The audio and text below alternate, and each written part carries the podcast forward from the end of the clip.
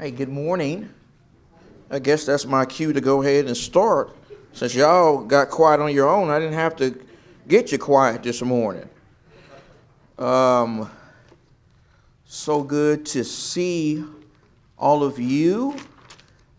Let's go ahead and just uh, go ahead and start our class a couple minutes early. We got a lot of material to cover, so I think that'll be a good thing.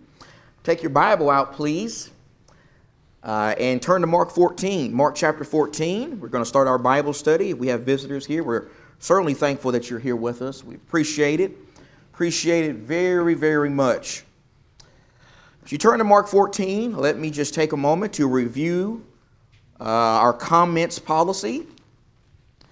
Uh, due to the COVID pandemic uh, we're in right now, uh, Brother Gary uh, it's not going to be passing around the mic. Uh, and uh, I think that's a very wise thing. We're going to be limiting comments uh, tremendously in these classes. In fact, as I told you before, there will be very specific times, uh, maybe in each class, where we'll have comments. That probably will be a good thing if we limit our comments due to the fact we don't have a mic. It's going to be hard to hear people, and because we are recording the classes. And if you do happen to make a comment, your comment probably won't pick up on the camera. Uh, and that'll be a little awkward for people who are watching. Uh, so I'm going to be doing most of the talking in the classes. Uh, if there are going to be moments for comments, I'll let you know, but uh, they will probably be taken towards the end uh, once I'm done with all of the material. Uh, so please just refrain from raising your hand or anything like that uh, so I don't lose my train of thought and uh, uh, so I can just focus on the things I need to say. And I promise you, if we have time, we'll, we'll try to do some of that at the, at the end. We are continuing with our second lesson in a series of lessons that we're going to be doing for the next few months called The Last Week of Christ. If you do not have one of these workbooks, uh, raise your hand. I think we have some men that can get a workbook to you. Uh, so there are a couple of folks. I think Chad. I don't know if you have somebody or not, but I think we have a. If you do need a book, put your hand up, and uh, we'll get you a book. And uh, if you are a visitor and you just need a handout for today's class, uh, let us know. We'll we'll maybe get you a handout just for today's class. But we are going through this book, and uh, we are in lesson two of the last week of Christ's workbook. As we've pointed out, there's a lot that goes on in the last week of Jesus, and we want to really get just beyond the surface of that information and dig deep and, and get as much meat off the bone as possible. Today, we want to look at what happened on Sunday. That will be the first day of the week, the Sunday of Jesus' final week. But before we really dive into what happened on Sunday, we're going to say a few more things about what happened on Saturday the Saturday before the crucifixion of Jesus. But before we even do that, we're going to bow our heads right now and we're going to have a prayer. Let's pray. Almighty God, thank you so much for another day of life, another day of health, strength, opportunity. The opportunity to open up your word and study and grow and learn. We're so thankful for the very good lesson that Brother Doug brought to us earlier. We're so thankful for his preparation, his study, and his presentation. We're thankful for the time we have now to open up the Bible and study about the last week of our Savior before he was crucified. Thank you for revealing this information to us through your Holy Spirit. Thank you for preserving it. Thank you for allowing us to have the strength to study it together today so that we may grow and experience the fullness of Christ. Continue to be with us, God. We, we pray for those who are unable to be here this morning but desire to. We pray for our country. We pray for our government leaders. We pray for our, our police officers, our firefighters, those in our military. We pray your hand of blessing be on our country. Continue to bless us, Father, with the religious freedom that we have today to share our faith and to study your word without fear of persecution. In Jesus' name, amen. Okay. So, few things we want to say before we talk about Sunday, the Sunday uh, of the final week of Christ. There's my clicker.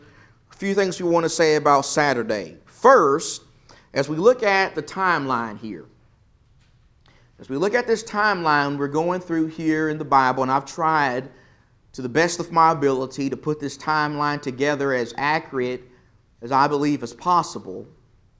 But as we look at this timeline that is given to us, the, that we're going to be looking at in these studies, we need to understand where we're getting a lot of this information concerning the days from. We're really getting the specific days uh, from two of the Gospels the Gospel of Mark and the Gospel of John.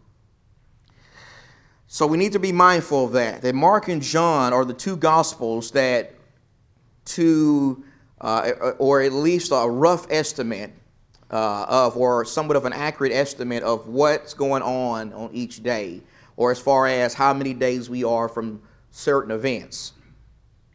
Now, another thing we need to say is in the case of Mark, in the case of Mark, Mark 14, when you read Mark's account of all this stuff, and when you read what's going on in Mark 14, and really when you read the Gospels most of the time, it is important to understand that the Gospel writers are not really concerned with chronological order. Okay? We're concerned with chronological order, especially in our culture. But the gospel writers don't really concern themselves with doing things chronologically. They're concerned with getting their specific message across to their initial targeted audience, first and foremost. And so when you look at Mark, when you look at Mark 14, Mark 14 is not a chapter that is in chronological order. It is not. Let me give you some evidence to prove this. In Mark 14 and verse 1, Mark says, Now the Passover of unleavened bread was two days away.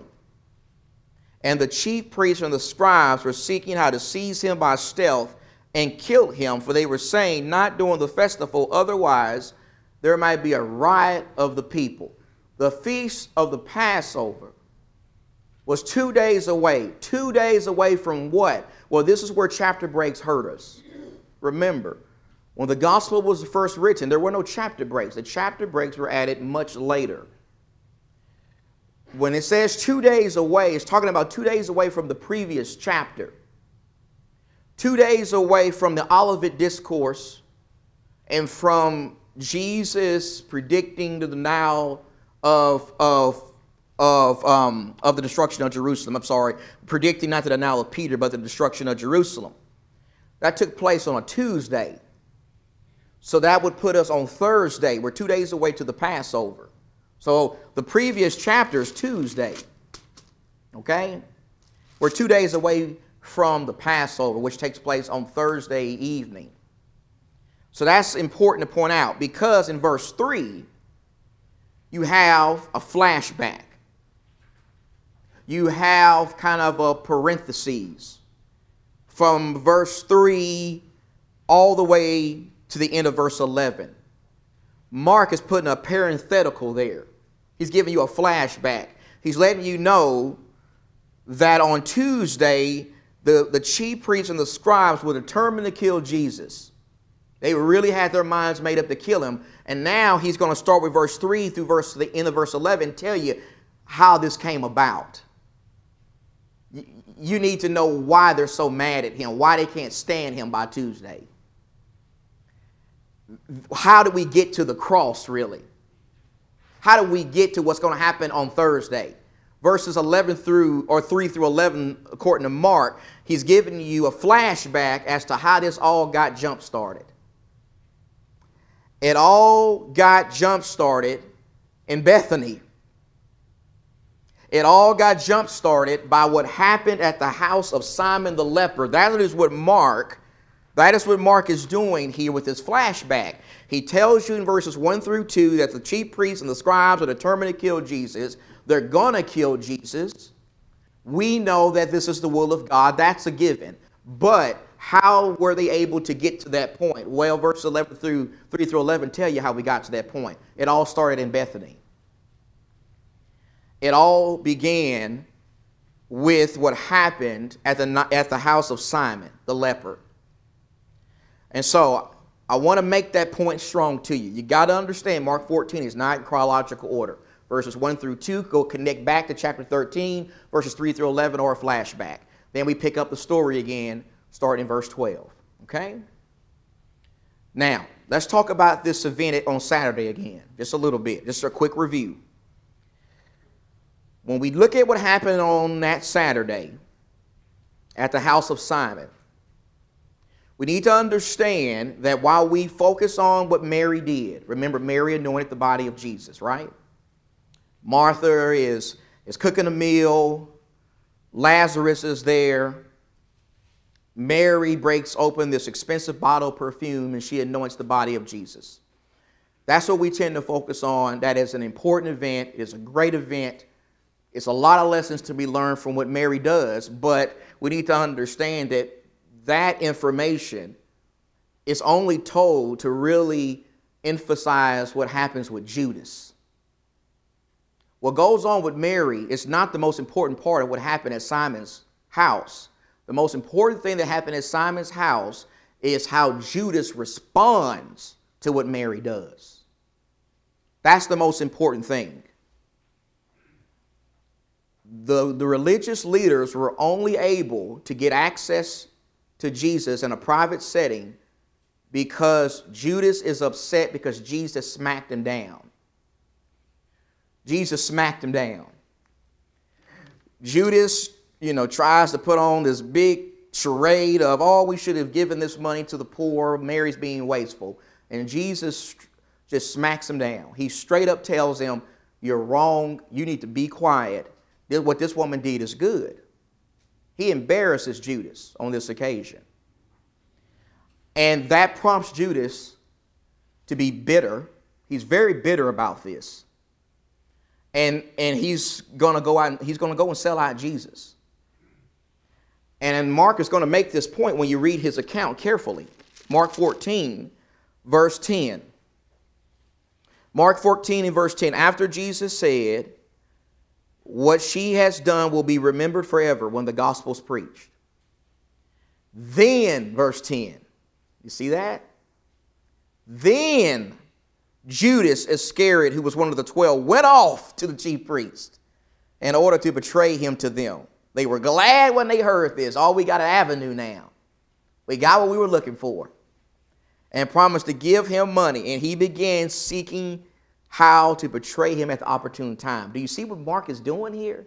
Mark is telling you why Judas went out to do what he did. He's bitter. He's upset about what happened at Simon the leper's house. And he, he goes out and he, and he does this. Now, remember, he said we should sell this for 300 denarii.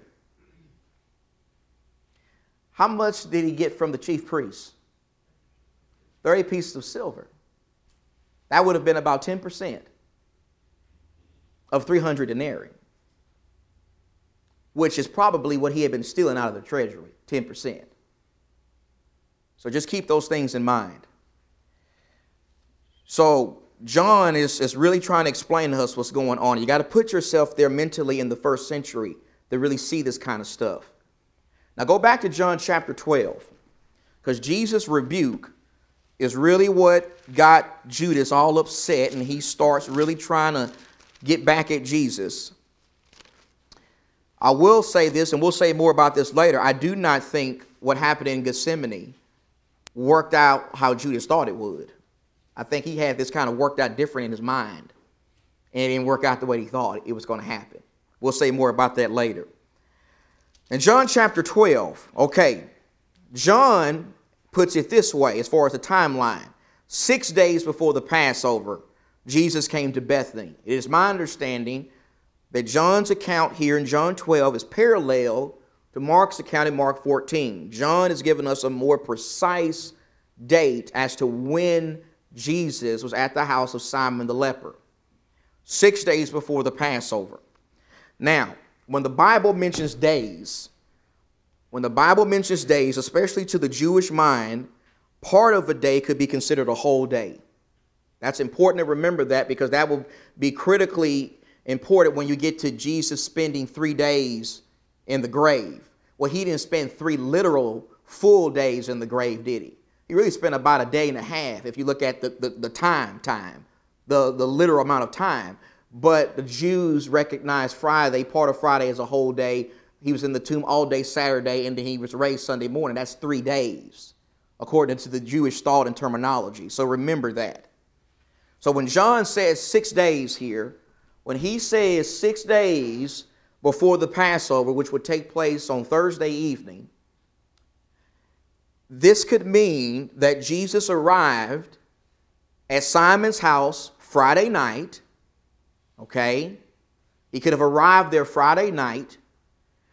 If he did travel on Saturday, he would have traveled probably no more than what the Jews called a Sabbath day's journey. You ever heard of that? It's in the Bible. Sabbath day's journey. That would have been about the amount of time it would have taken to get from the Mount of Olives to Jerusalem or even Bethany. Okay? So it's possible Jesus could have traveled some on Saturday. If he did, it would have been a Sabbath day's journey. Regardless of whether you say he got there Friday night or Saturday, I think it's very clear that the events at Simon's house took place on Saturday. It took place on Saturday. On Saturday, Mary anointed Jesus' body on Saturday, Judas was provoked to go out and betray Jesus. On Saturday, Lazarus was presented to the people who had come to Bethany. On Saturday, the enemies really start getting a little disturbed, and they're determined to kill both Jesus and Lazarus. And so Jesus will stay in Bethany from Friday evening, maybe he gets there Friday evening, let's say, and he'll stay there to Sunday morning.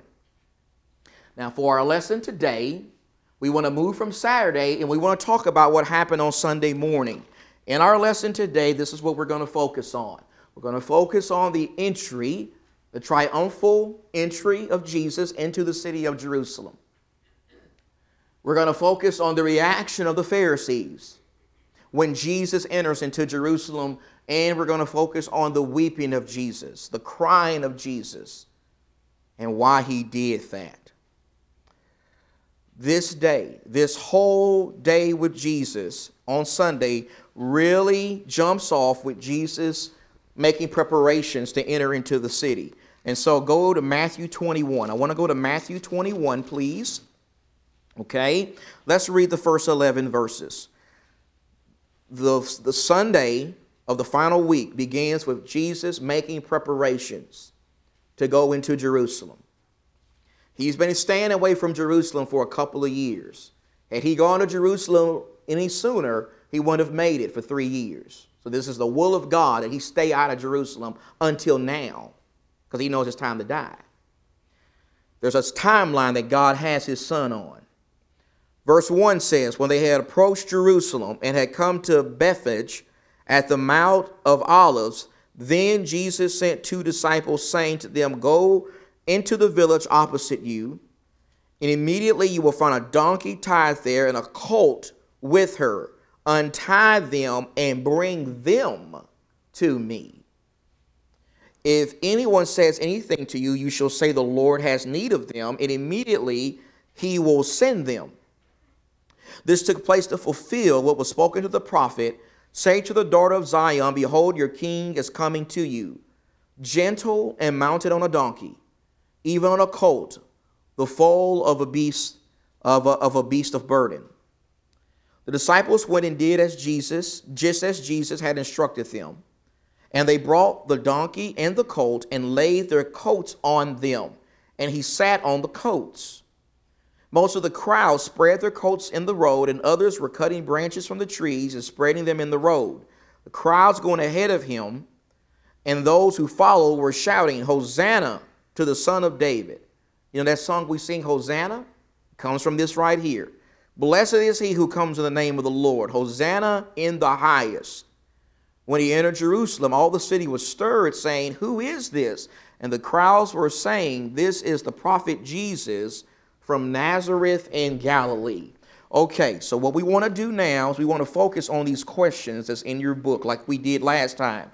The first question, I think when we go through these questions and look at all this material, I think it'll give us at least a good idea of what happens on Sunday, okay? First, who did Jesus send to get the colt? Well, Matthew 21 and verse 1. Mark, write this down. Mark 11 and verse 1. Mark 11 and verse 1. Luke 19 29. Matthew 21, 1, Mark 11, 1, Luke 19, 29, they all say the same thing. Jesus sent two disciples. He sends two disciples to go and get the colt, to go into Jerusalem and get, and get the colt. This occurred when they were at the Mount of Olives. Now, remember, this is how Jerusalem looks today. The reason I'm showing you this is because this is how Jerusalem will look to you if you were standing at the Mount of Olives. This is actually a picture that I took of Jerusalem while standing in the Mount of Olives. This is how this is the view you have. So you're in the Mount of Olives, and here's Jerusalem. You got to go across the Kidron Valley.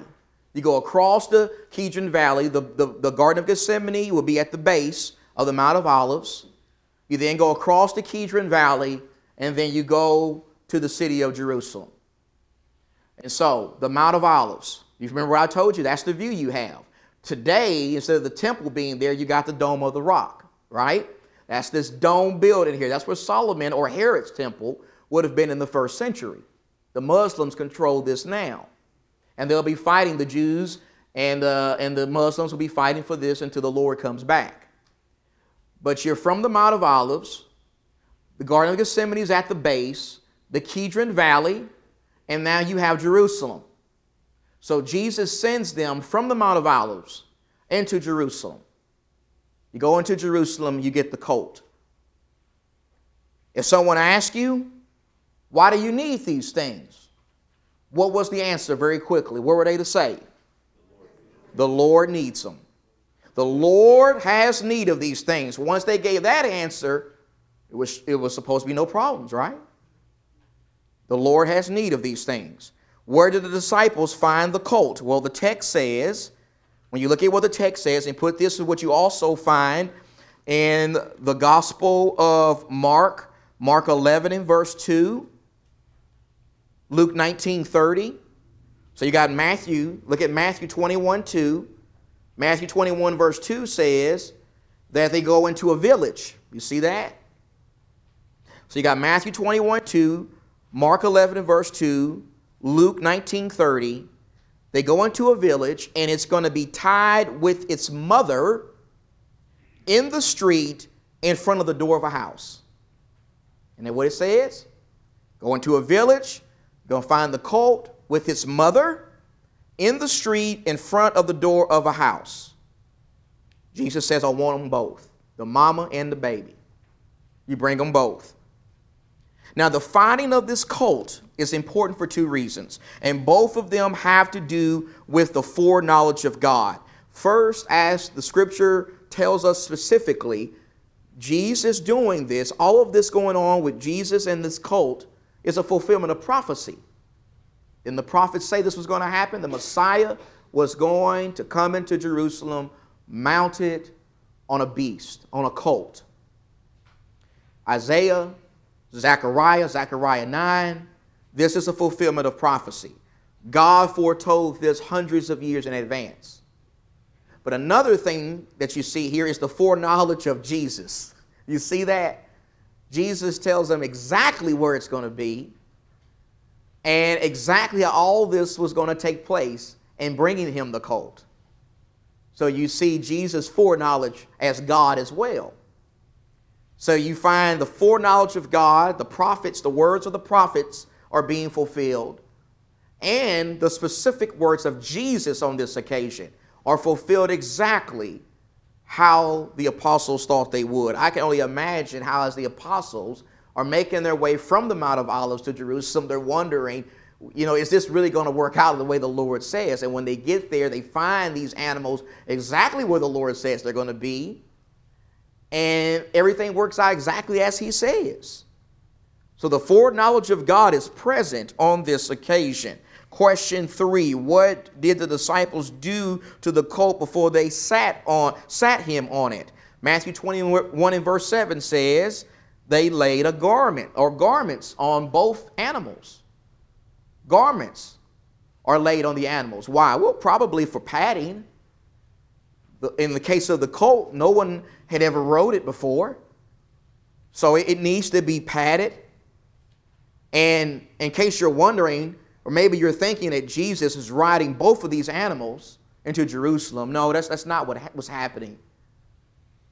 What is probably happening is Jesus is riding the colt while the mother moves along with him. That makes sense? The colt will be more cooperative in that sense.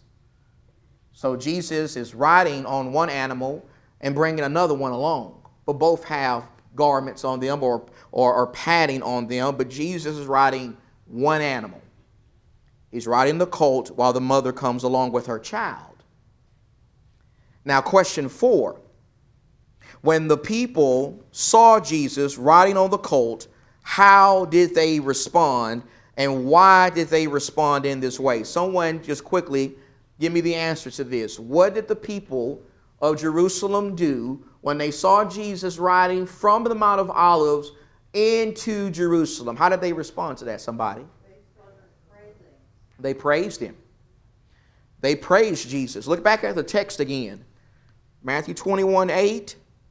It says, the crowd, most of the crowd, most of the people, spread their coats in the road. You see that? Match that in your mind. They're putting their garments in the road. That's showing reverence for Jesus. And others were cutting branches from the trees and spreading them in the road. He's getting the red carpet treatment, isn't he? Putting their clothes in the road, putting branches in the road. This is all reverence for Jesus. Now, verse 9, they're also shouting, Hosanna! Remember that word. Hosanna to the Son of David. Blessed is he who comes in the name of the Lord. Hosanna in the highest. They're praising, praising Jesus. Look at Luke 19, please. Luke chapter 19, verse 37. John also talks about this in John 12 and verse 13. John 12, 13. But in Luke 19, 37, it says, As soon as he was approaching near the descent, the descent coming down from the Mount of Olives, the whole crowd of the disciples began to praise God joyfully with a loud voice for all the miracles which they had seen. They remembered the miracles, shouting, Blessed is the King who comes in the name of the Lord, peace in heaven and glory in the highest. Some of the Pharisees in the crowd said to, the, to him, Teacher, rebuke your disciples. Jesus answered, I tell you, if these become silent, the stones the stones will cry out. Jesus is coming into Jerusalem, what had been a very hostile city for the majority of his ministry. He comes into Jerusalem, and the people give him a great welcome. They spread their garments out. They spread branches from trees on the road. They praise him. Hosanna, Hosanna. They're, they're giving him great treatment. Why? Well, because they believe in him. These people believe in Jesus, they believe in him as the Messiah. They believe in him as the son of David. They believe that he's not just a prophet, but he is the prophet, as Moses spoke of in the book of Deuteronomy. They believe that. Now, this is a scene that the apostles struggled with. The apostles see all this going on, and they struggled with this. I want you to go to John chapter 12. John chapter 12. Remember, we're trying to dig deep and really consider what goes on in the last week of our Savior. John 12, verse 12. John 12, 12 says, On the next day, this is after the event that took place at Simon's house on Saturday, the large crowd who had come to the feast, when they heard Jesus was coming to Jerusalem, took the branches of the palm trees and went out to meet him and began to shout, Hosanna! Blessed is he who comes in the name of the Lord, even the King of Israel. Calling him the King of Israel. You see that? Jesus finding a young donkey, and we see how he found that donkey based on what we read in the other Gospels. He sat on it as it is written Fear not, daughter of Zion. Behold, your king is coming, seated on a donkey's colt. That's a fulfillment of the words of the prophets, the words of Zechariah. These things his disciples did not understand at first. You see that? They don't get it. Doesn't, doesn't make sense to them right now. But when Jesus was glorified, when he was glorified, when he was raised, then they remember these things that were written of him, and they and that they had done these things to him. So the people who were with him when he called Lazarus out of the tomb and raised him from the dead continually testified about him. So this doesn't make sense to the apostles initially, does it? They don't get it. It doesn't all make sense. None of this makes sense. Not even his death makes sense until he's glorified, until he's raised from the dead. That's what the text says. So we go to question five. Who all composed of the multitude praising Jesus as he traveled from the Mount of Olives to Jerusalem? Well, the text specifically says what we just read in John 12, 17, and 18. These are the people who knew what happened with Lazarus. Now, you see why that miracle was so important?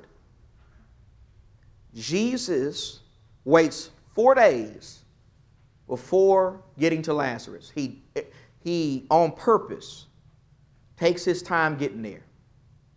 Why? Because he wants to leave without a shadow of a doubt that this man is dead.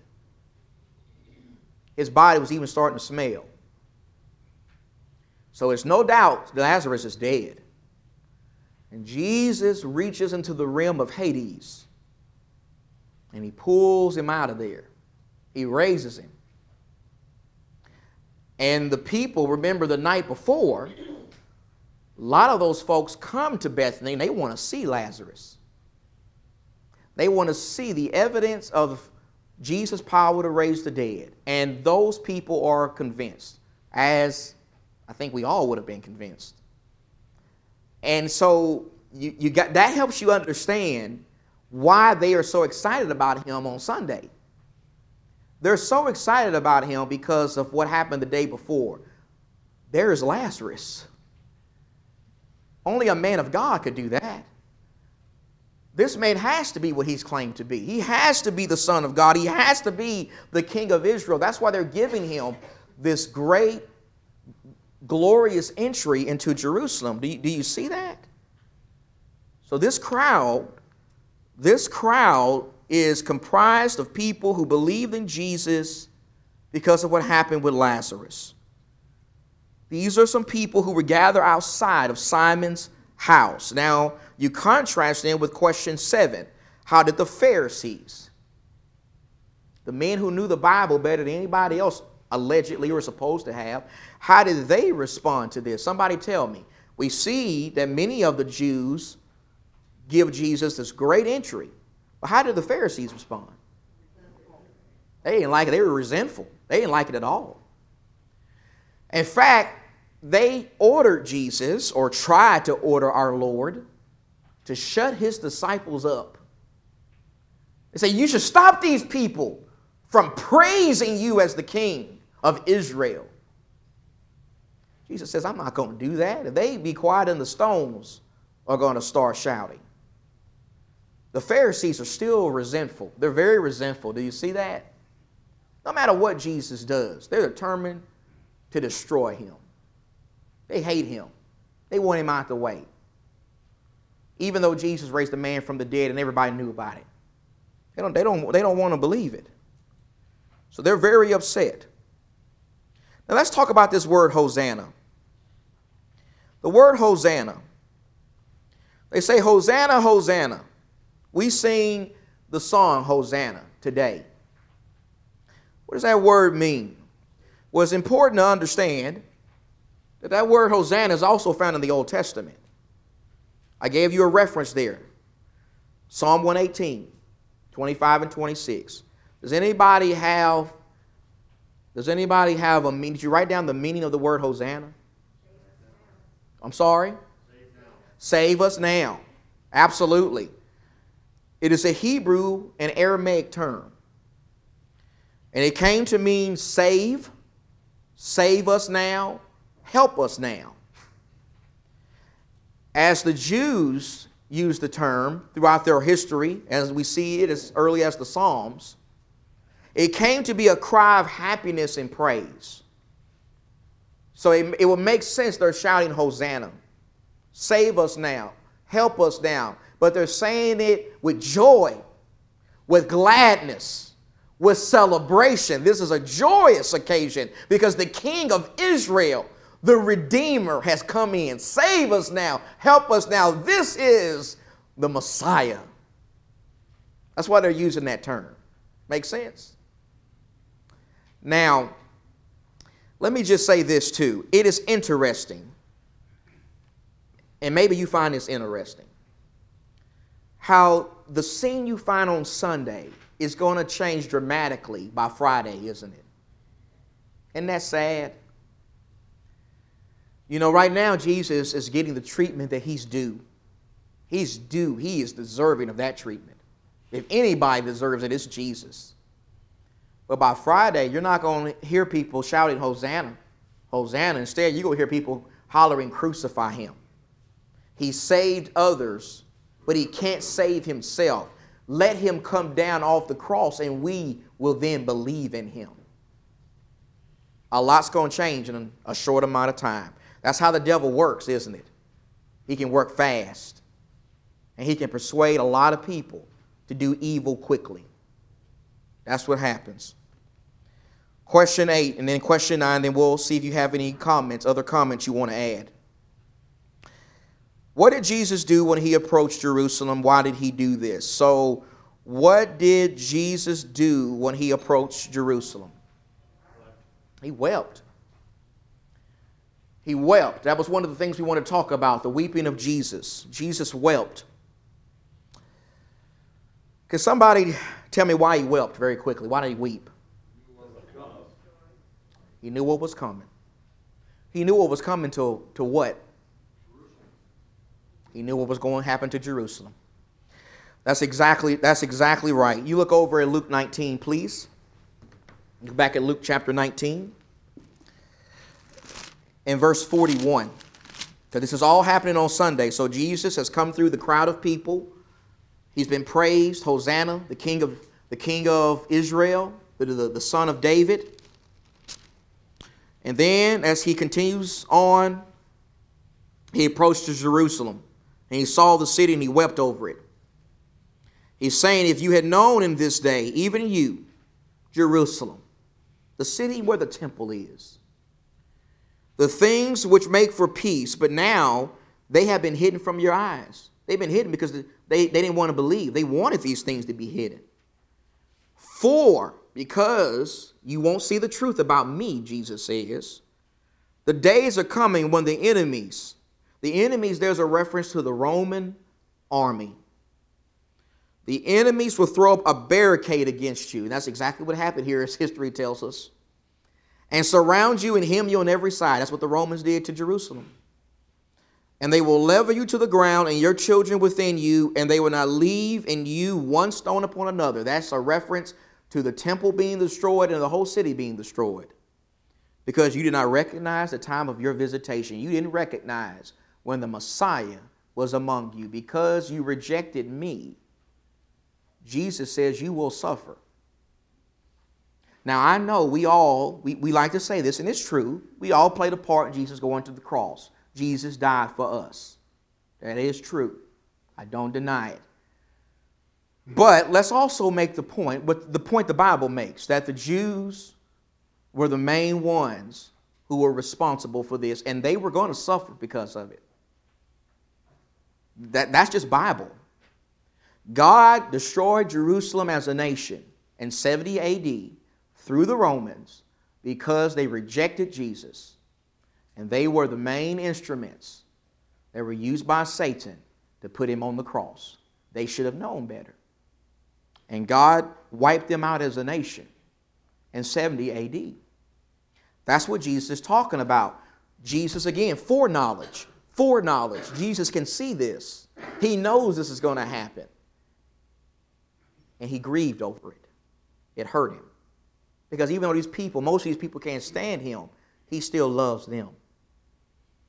So Jesus Christ. Now, there are three times in the Bible where Jesus Christ that we can read about. One time is here. The other time was, when Lazarus died. Shortest verse in the New Testament. What does it say? Jesus wept. Hebrews 5 and verse 7 also says that in the garden, Brother Doug preached about the garden this morning. In the garden, Jesus prayed in agony and tears. So Jesus prayed in the uh, or cried in the garden. He cried when Lazarus died and when when comforting Mary and Martha, and then he cries here. He cries because he knows judgment is going to come on the Jews. Question 9, where did Jesus go upon entering the city that day? Well, the scripture says Mark 11 and verse 11. Mark 11, 11. He goes to the temple. He goes to the temple. And after spending some time in the temple, he then goes back to Bethany. Probably goes back to stay with Mary, Martha, and Lazarus, maybe Simon. So you gotta you got to get this image in your mind. On Jesus' last week, up until the point that he's betrayed, he's going in and out of Jerusalem. He's going in and out of Jerusalem. He is starting in Bethany, which would be over here through the Mount of Olives into Jerusalem to the temple to teach. To teach. He goes to the temple every day to teach and to get into these debates with the religious leaders, which we're going to study, have a couple, about two or three classes on that. But all this goes on at the temple. So Jesus goes from Bethany to the temple, teaches all day long, leaves the temple in the evening, goes back to Bethany to get some rest. The next day, leaves Bethany, go back to the temple, teach teaches all day, goes back to Bethany to get some rest. He does that all the way up until the time he's crucified. So that's what, that's what Jesus is doing. Now, four things I want to say real quick, and then we're, going to close. If you want some application here, think of these four things. When you study this Sunday, remember Jesus deserves praise. He deserved Hosanna then, and he deserves Hosanna today. He still saves, He still helps, He still delivers. He deserves our praise every time we come into this place. He deserves our, our praise every day of our lives. Secondly, the miracles testify of Jesus. The Jews at this time are believing in Jesus because of his miracles, because he raised Lazarus. That's the same evidence we've been given to consider today. We'll talk more about that in our study this morning. Thirdly, Jesus fulfilled the words of the prophets. We find Jesus here fulfilling the words of the prophets, riding into Jerusalem exactly the way the prophets said. Jesus fulfilled every word of the prophets. There are at least 100, at least, probably more, but at least 100 prophecies that are made concerning Jesus that we can read about him fulfilling in the New Testament. He's the Messiah because he fulfilled prophecy and then Fourthly, Jesus is emotionally invested in all people. He was emotionally invested in Jerusalem. Even though Jerusalem hated him, he's still emotionally invested in you.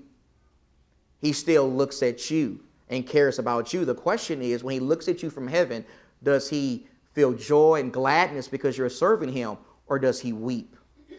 Because he knows you're being just like the Jews. You're rejecting him, and he knows what's coming if you don't turn away from your sins. So let's stop right there. Oh man, every time I gotta stop saying that, Mitch. I gotta stop saying I'm gonna give people time to talk because I talk too much. So, um, so uh, just forgive me for that. But we got through that lesson, and uh, we're gonna move on Wednesday.